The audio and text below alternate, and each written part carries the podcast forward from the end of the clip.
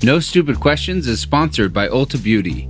This AAPI Heritage Month, Ulta Beauty is celebrating the joy of belonging. Belonging to a community composed of intricate connections, belonging to the heritage and birthright that is beauty. Ulta Beauty spotlights the AAPI community, passing the mic to brand founders and creators to tell their stories centered on heritage, joy, and beauty. Shop AAPI owned and founded brands at Ulta Beauty stores and Ulta.com. Take your business further with the smart and flexible American Express Business Gold Card. You can earn four times points on your top two eligible spending categories every month, like transit, U.S. restaurants, and gas stations. That's the powerful backing of American Express. Four times points on up to $150,000 in purchases per year. Terms apply. Learn more at americanexpress.com slash business gold card.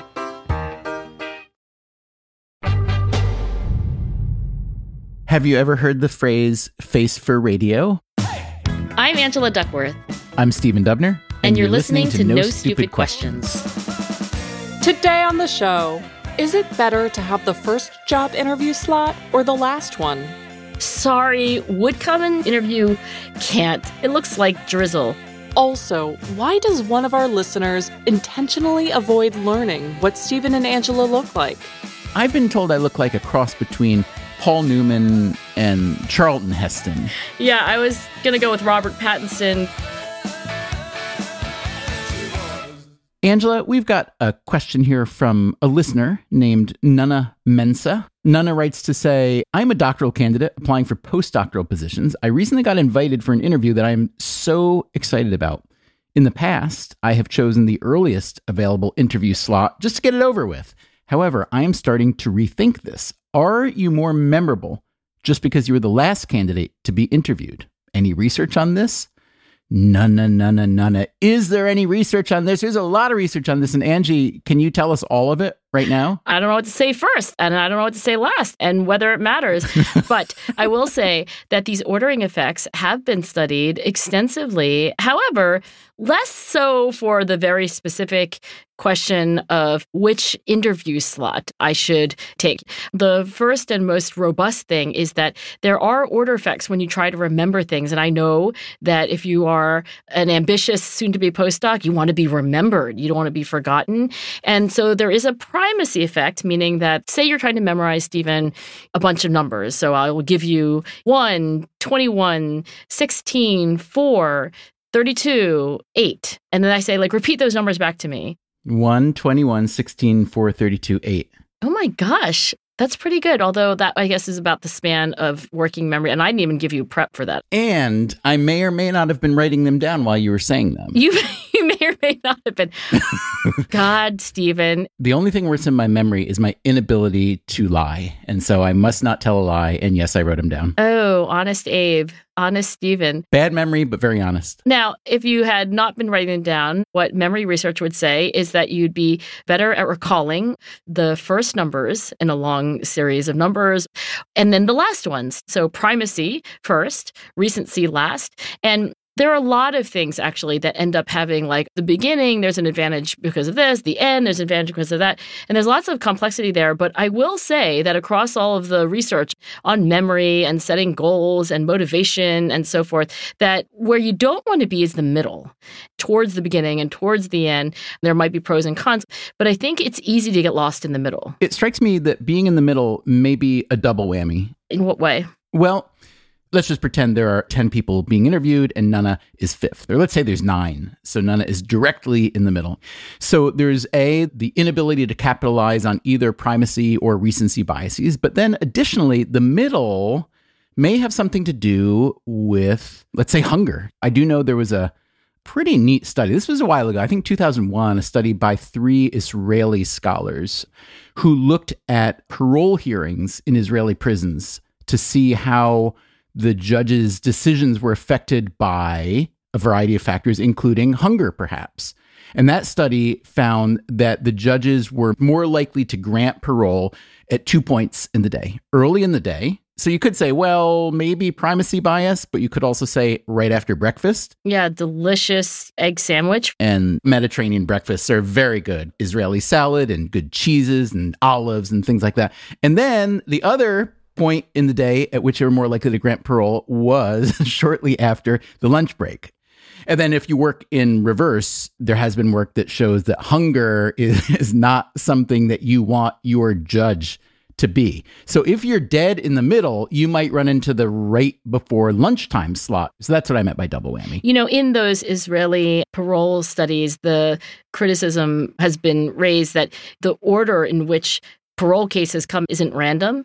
The cases might become more complex at the end of the day because they just put the easy ones first. But I think on balance, there's collective evidence that, yeah, when people get tired over the course of the day or they get hungry over the course of the day or they just get distracted by other things that they were thinking of over the course of the day that that can influence decision making in reasonably consequential ways.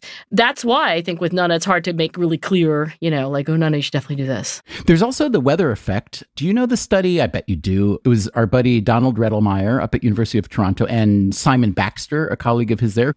They looked at the data on medical school applicants and being interviewed on a rainy day versus a non rainy day.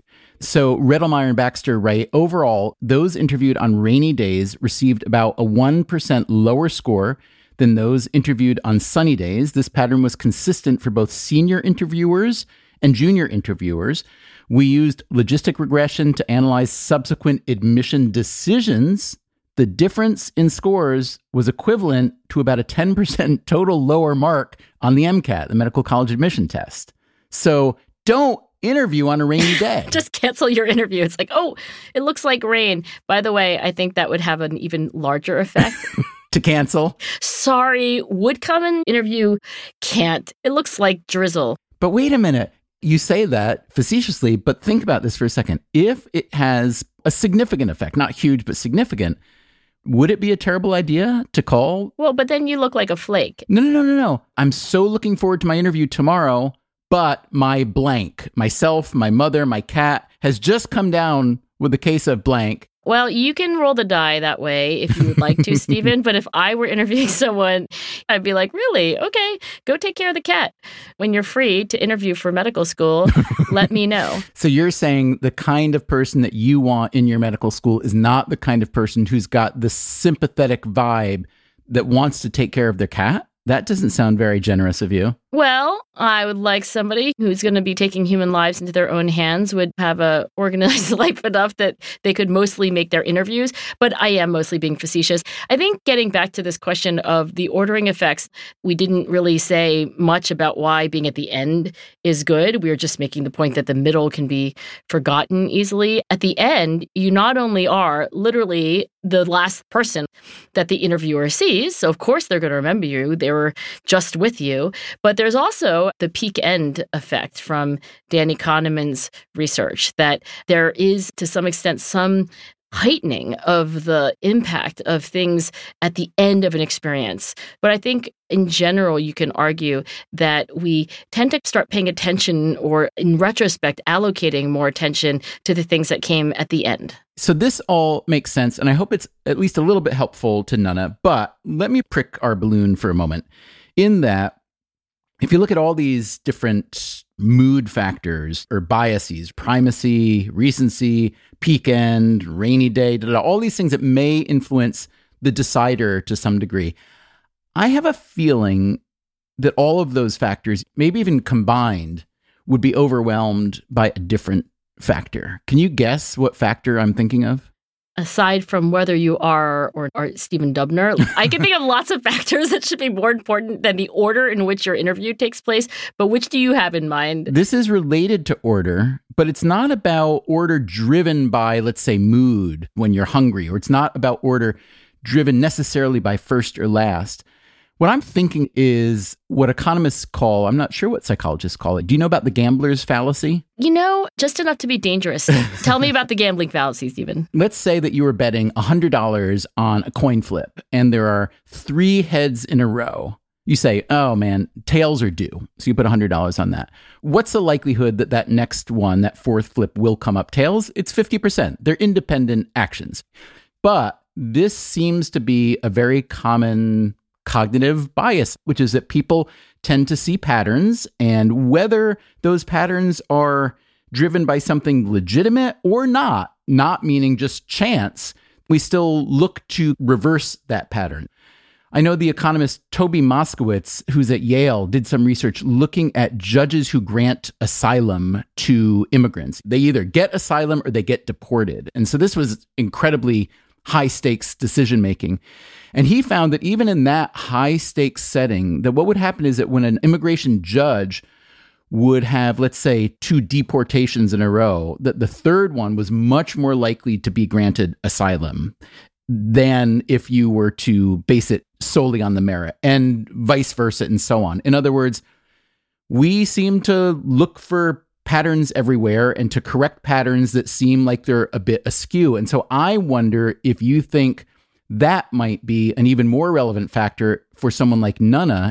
Let's say the two people before Nunna are not very good and they get rejected out of hand.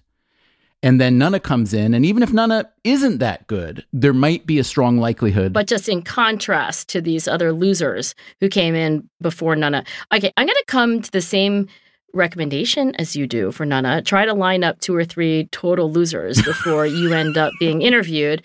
But I actually have a slightly different interpretation of this gambler's fallacy. I think what's really going on there isn't that people are seeing patterns when there aren't patterns, but that people have some sense that there is a distribution. If you interview people for a living, you know that some people are going to be really good, some people are going to be really terrible, and then most people are going to be in the middle middle. So we have experience of a kind of normal shape distribution or a bell curve distribution or some distribution. You don't expect everyone to be the exact same level of attractiveness as a job hire. But what's happening there is that people don't realize that what gives rise to the distribution are a lot of events that are completely independent of each other. If you flip a coin and you get heads, and you flip a coin and you get heads, and you flip the coin, you get heads, and you think it's a fair coin, you might think like, oh, well, the next one's got to be tails, because I mean, like, what are the odds? Right. But really, you're confusing things. The fact that the coin is fair will eventually give rise to a distribution that is going to be half heads and half tails, but you're not supposed to impose that on the next event. So that's kind of irrelevant to the recommendation. I do think that if you have a few not so great candidates before you, you're going to look better for lots of reasons, including the contrast effect. But it may not be because of an overdeveloped pattern seeking muscle. Now that you've explained that, I think I was totally wrong in saying that this was about pattern seeking necessarily. I think it was more about evening the ledger in your mental accounting. Creating the distribution. Yeah. I do know this study by Uri Simonsohn and Fran Gino, who are business school professors, and they were interested in MBA admissions interviews. Oh, so very close to what Nunna's talking about. Exactly. But in this case, the question is is the order in which you're interviewed, does that matter? And it turns out that if an interviewer has seen, say, three great applicants and they're like, yes, admit this person, Yes, admit the second person. Oh, the third candidate. It's amazing. Now you're the fourth person. And it turns out that interviewers are biased against you. Even if you're great, perhaps. Yeah, because they're like, well, we can't admit everyone. And they're, again, forcing the distribution. But hello, newsflash distributions do not come from human beings actively taking a role to make the next coin flip heads or tails or to make the next applicant an admit or deny. So I can't imagine any of us are immune to these different scheduling effects or ordering effects. If you were to give advice, though, to Nunna, the interviewee, or maybe even more interestingly, to the interviewer to prevent making bad decisions, what do you tell them? I think the better advice is to the interviewer. But first, for Nana, yeah, there are order effects. By the way, you don't have any control over when you're going to be interviewed as a postdoc. So I will cross my fingers for you, Nana, that you are not in the forgettable middle. But I think for the interviewer, it says, hey, don't schedule 12 interviews in a row because by the eighth or ninth one, you're going to be cranky and tired and you'll have forgotten a lot. And so you should protect against some of these fatigue and hunger effects.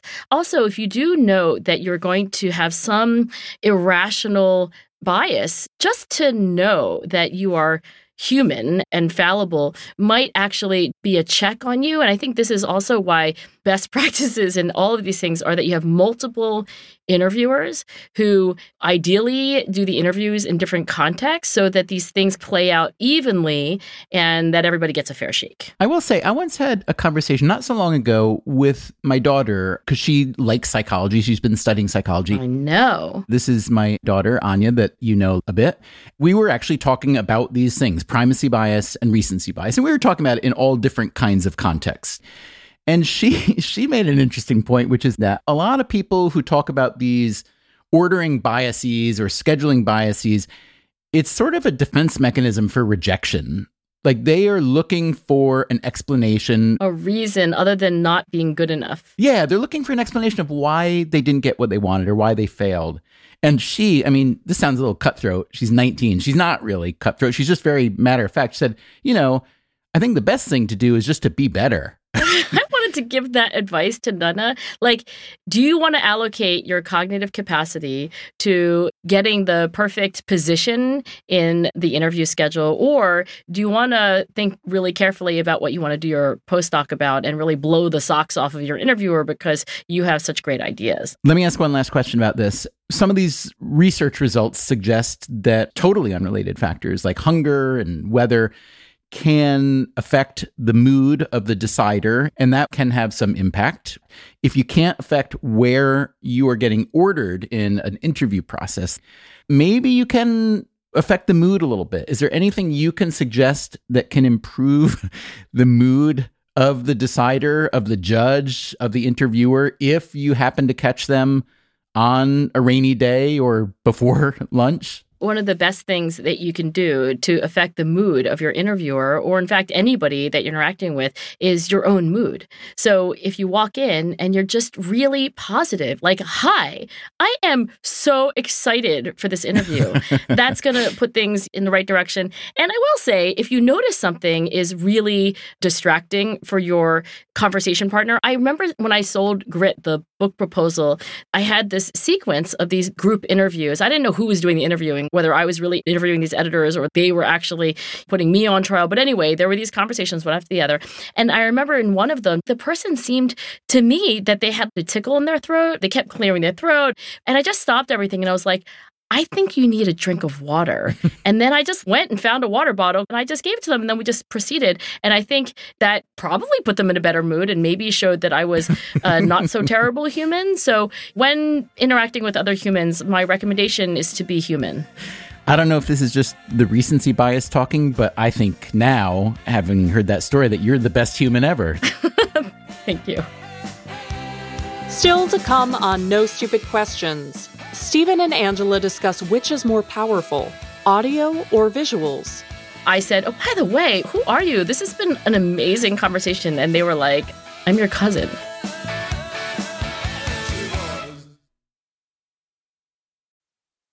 No Stupid Questions is sponsored by Rosetta Stone. Traveling is so much more meaningful when you understand the language of the place you're visiting. Rosetta Stone, one of the most trusted language learning programs, has helped millions learn new languages and can help you too. With Rosetta Stone, you'll learn intuitively. You're trained to listen, speak, read, write, and think in your chosen language. You'll be prepared for real, authentic conversations. Plus, their true accent feature gives you feedback on your pronunciation. And with the Rosetta Stone app, you can learn anytime, anywhere with customizable lessons as short as 10 minutes. For a very limited time, our listeners can get Rosetta Stone's lifetime membership for 50% off. That's 50% off unlimited access to 25 language courses for the rest of your life. Redeem your 50% off at rosettastone.com slash questions. That's rosettastone.com slash questions. No Stupid Questions is sponsored by IXL Learning. Instead of costly private tutoring, IXL Learning can give your child the help they need at an affordable price. IXL is an online learning program for kids. It covers math, language arts, science, and social studies. It's designed to help them really understand and master topics in a fun way with positive feedback. And you get one site for all the kids in your home, pre K to 12th grade. There's a reason why IXL is used in 95 of the top 100 school districts in the U.S. If your child is struggling, this is the smartest investment you can make, and a month of IXL costs less than an hour of tutoring. Make an impact on your child's learning. Get IXL now. And No Stupid Questions listeners can get an exclusive 20% off IXL membership when they sign up today at ixl.com/questions. Visit ixl.com slash questions to get the most effective learning program out there at the best price. Just in and so good. Thousands of summer deals at your Nordstrom Rack store. Save up to 60% on new arrivals from Vince, Rag & Bone, Adidas, Joe's, Marc Jacobs, and more. Great brands, great prices every day at Nordstrom Rack. But hurry for first dibs. Get your summer favorites up to 60% off at Nordstrom Rack today. Great brands, great prices. That's why you rack. Stephen, I love this email that we got from a Martin Glass in Scotland. I'm going to read it to you. Please. I am a new listener to NSQ and I've been making my way through all the episodes. One question I have is why do I never want to know what podcast hosts look like? Have you ever heard the phrase face for radio, Martin? not you. I'm not implying you, Angela. You're being self deprecating, not Angela deprecating. Correct. I never want to look up Stephen or Angela to see what they look like. The mystery of just the voice is weirdly soothing for me. Can Angela fix me or am I broken forever? Love the show. Martin Glass in Scotland. Plainly, you're broken forever. You are unfixable. Next question. Angela, Angela, I am curious whether you can fix him, although when I hear that question, I'm not sure this is a problem that requires fixing. He's already not doing the thing he doesn't want to do. We should all have such problems. I think this is such an interesting question because he has the intuition that visual information, knowing what Stephen Dubner looks like, knowing what Angela Duckworth looks like, that should be something that he wants. And I think he is right to note that that's curious because so much of perception and making your way in the world and surviving is based on sight. Think about evolution. So much of our survival has depended on being able to detect motion, being able to detect friend or foe. Very quickly, the human brain is able to recognize all those complex inputs. If those features come together as a face that you know as your first cousin or as your next door neighbor or as your spouse, that is immediate. So I think Martin Glass is very canny. You're right to wonder why you don't want that information. There is a lot of research on the fact that the human face is a very intense target for the human brain, as you just alluded to. The face can capture our attention or maybe demand our attention in a way that can distract us from a secondary task right? The face in particular, but visual information more generally. But let's start with faces because, you know, Martin wants to know why he doesn't want to see ours.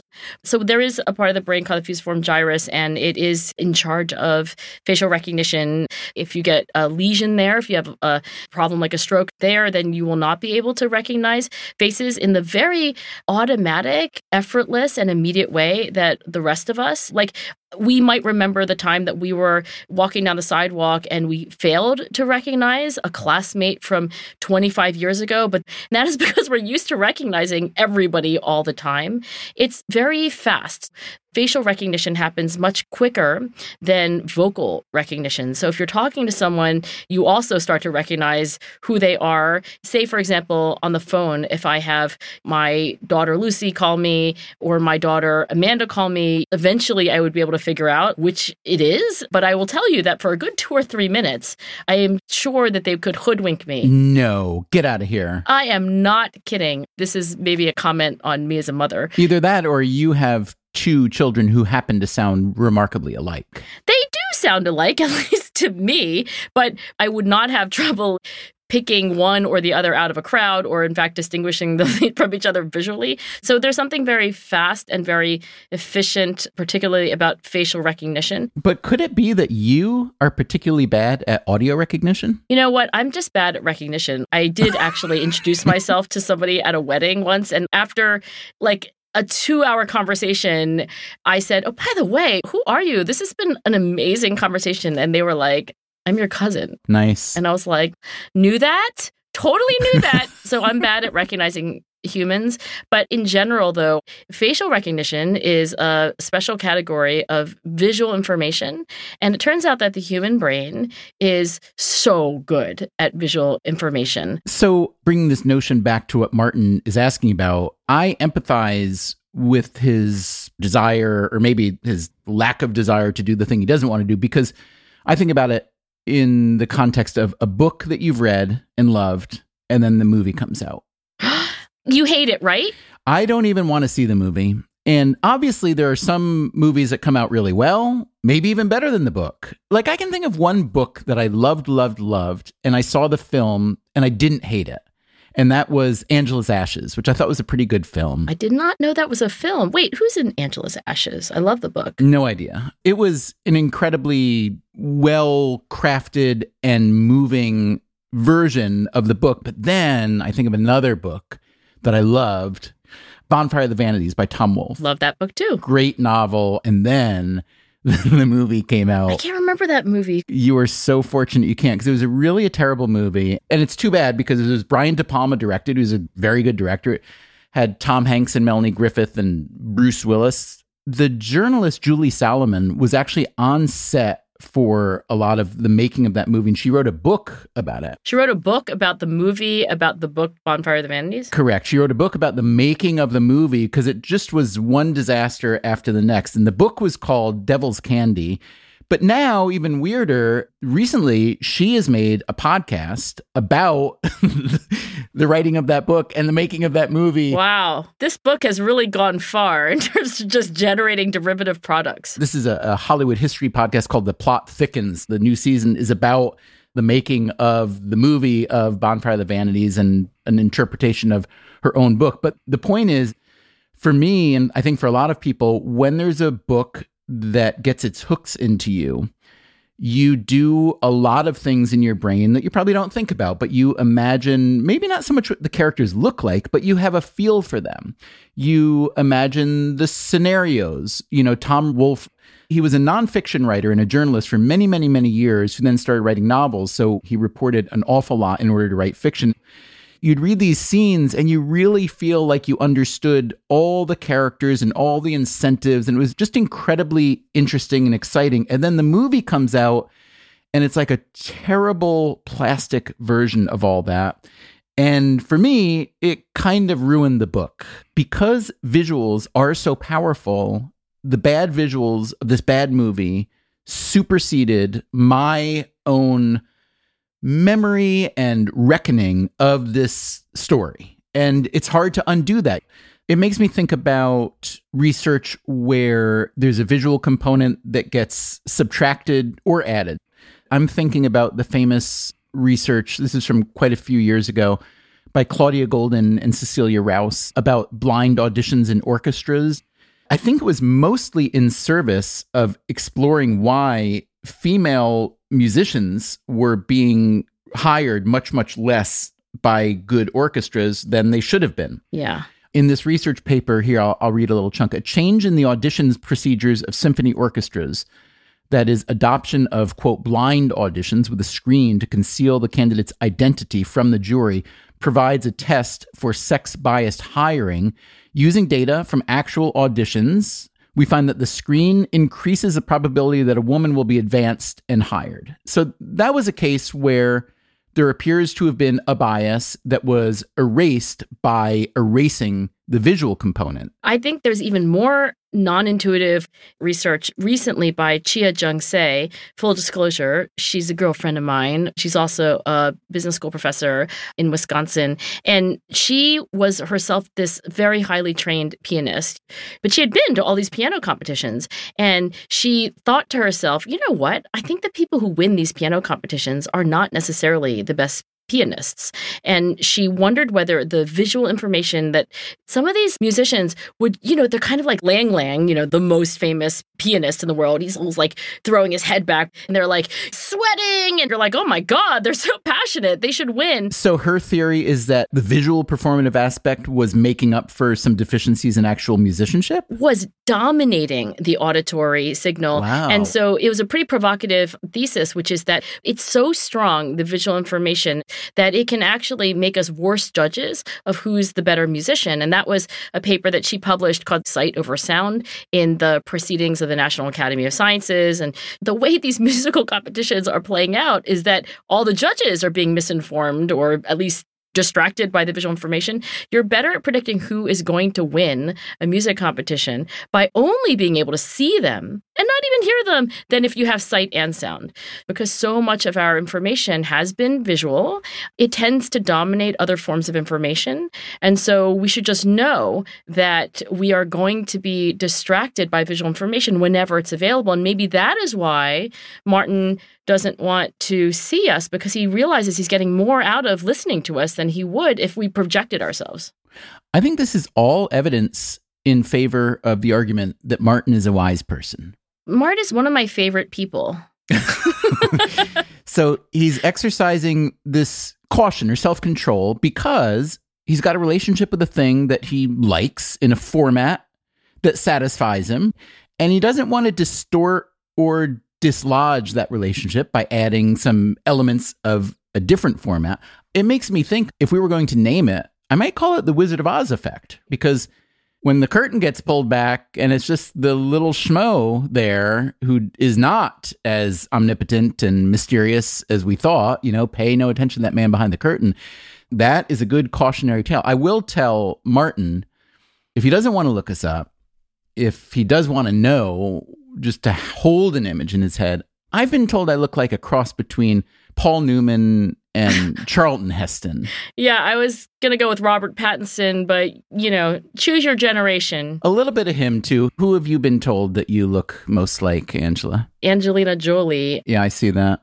Now, I have seen research about the power of the voice in and of itself that I also think is worth considering. This is from a study by M.W. Kraus, an American psychologist from 2017. There was a write up of this paper in Greater Good magazine, which is out of Berkeley. Kraus found that we are more accurate when we hear someone's voice than when we look only at their facial expressions or see their face and hear their voice. In other words, you may be able to sense someone's emotional state even better over the phone than in person. When we only listen to the voice, he found, our attention for the subtleties in vocal tone increases. We simply focus more on the nuances we hear in the way speakers express themselves. This reminds me of something I mentioned many, many episodes ago about why so many photographers prefer and stuck with black and white photography even after color had become very affordable and common. Addition by subtraction, yeah. I do think that when I listen to audio and maybe when people listen to you and me, because of the lack of that visual distraction or any other distraction, you are able to engage with the material in a deeper way than you might if you had those other inputs. Let me propose something bold here, Stephen. So, what I think this classic study by Kraus and some of the other research that we mentioned by Chia-Jung Tsay, et cetera, is all pointing to is that we can't process very much, and therefore the brain is making prioritizations.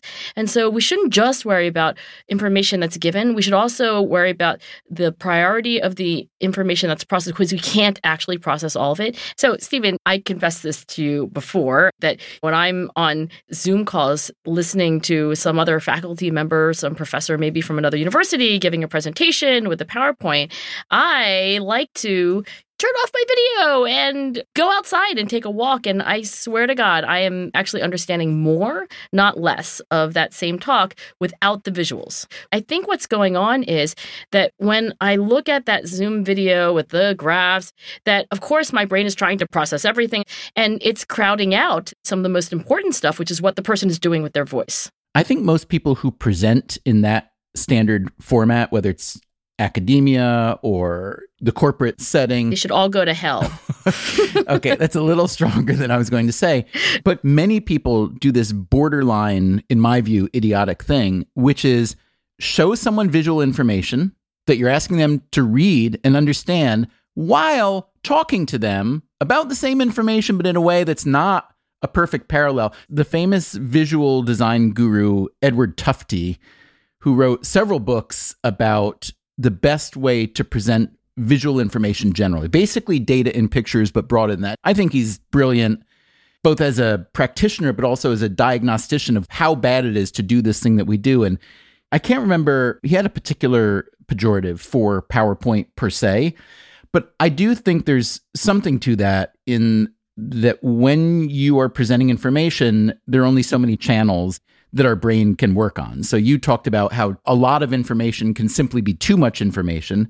But I also think that when we actually want to focus on this material, like your academic colleagues are asking you to do in this setting, their narration of it is pure distraction. Right. All this to say is that the human mind is a tiny, tiny little receptacle when it comes to perception and what we can actually actively process and retain. And so more isn't always better, and visual isn't always better, with one exception, Stephen. I think this is really important. Twilight, the movie, was everything I wanted it to be and more. So I am very glad that I have the visual of Robert Pattinson as Edward for the rest of my life. So basically, everything that we've said over the previous 15 or 20 minutes, ignore it. Yeah, and go watch Twilight again. No Stupid Questions is part of the Freakonomics Radio Network, which also includes Freakonomics Radio, People I Mostly Admire, and Freakonomics MD. This episode was produced by me, Rebecca Lee Douglas, and now here's a fact check of today's conversations. In the first half of the episode, Stephen references a paper on whether judges' parole decisions in Israeli prisons were affected by scheduling and food breaks. He thinks the study is from 2001, but he was actually off by a decade. The paper, Extraneous Factors in Judicial Decisions, was published in the Proceedings of the National Academy of Sciences in 2011.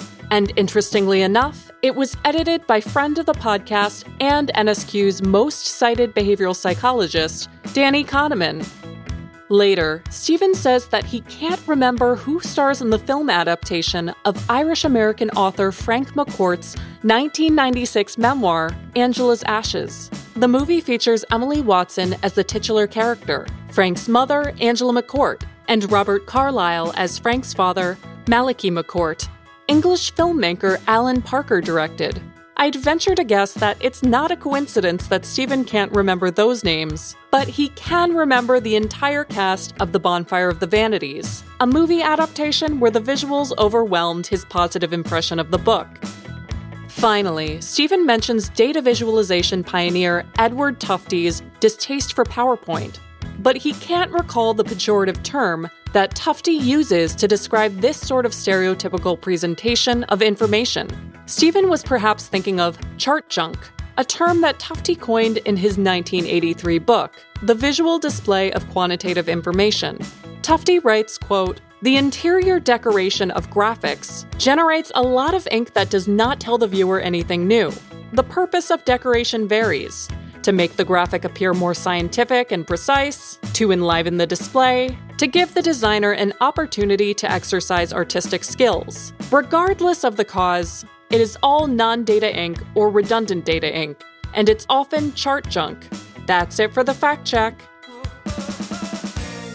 No Stupid Questions is produced by Freakonomics Radio and Stitcher. Our staff includes Alison Craiglow, Greg Rippin, Eleanor Osborne, Joel Meyer, Tricia Bobeda, Emma Tyrrell, Lyric Bowditch, and Jacob Clementi.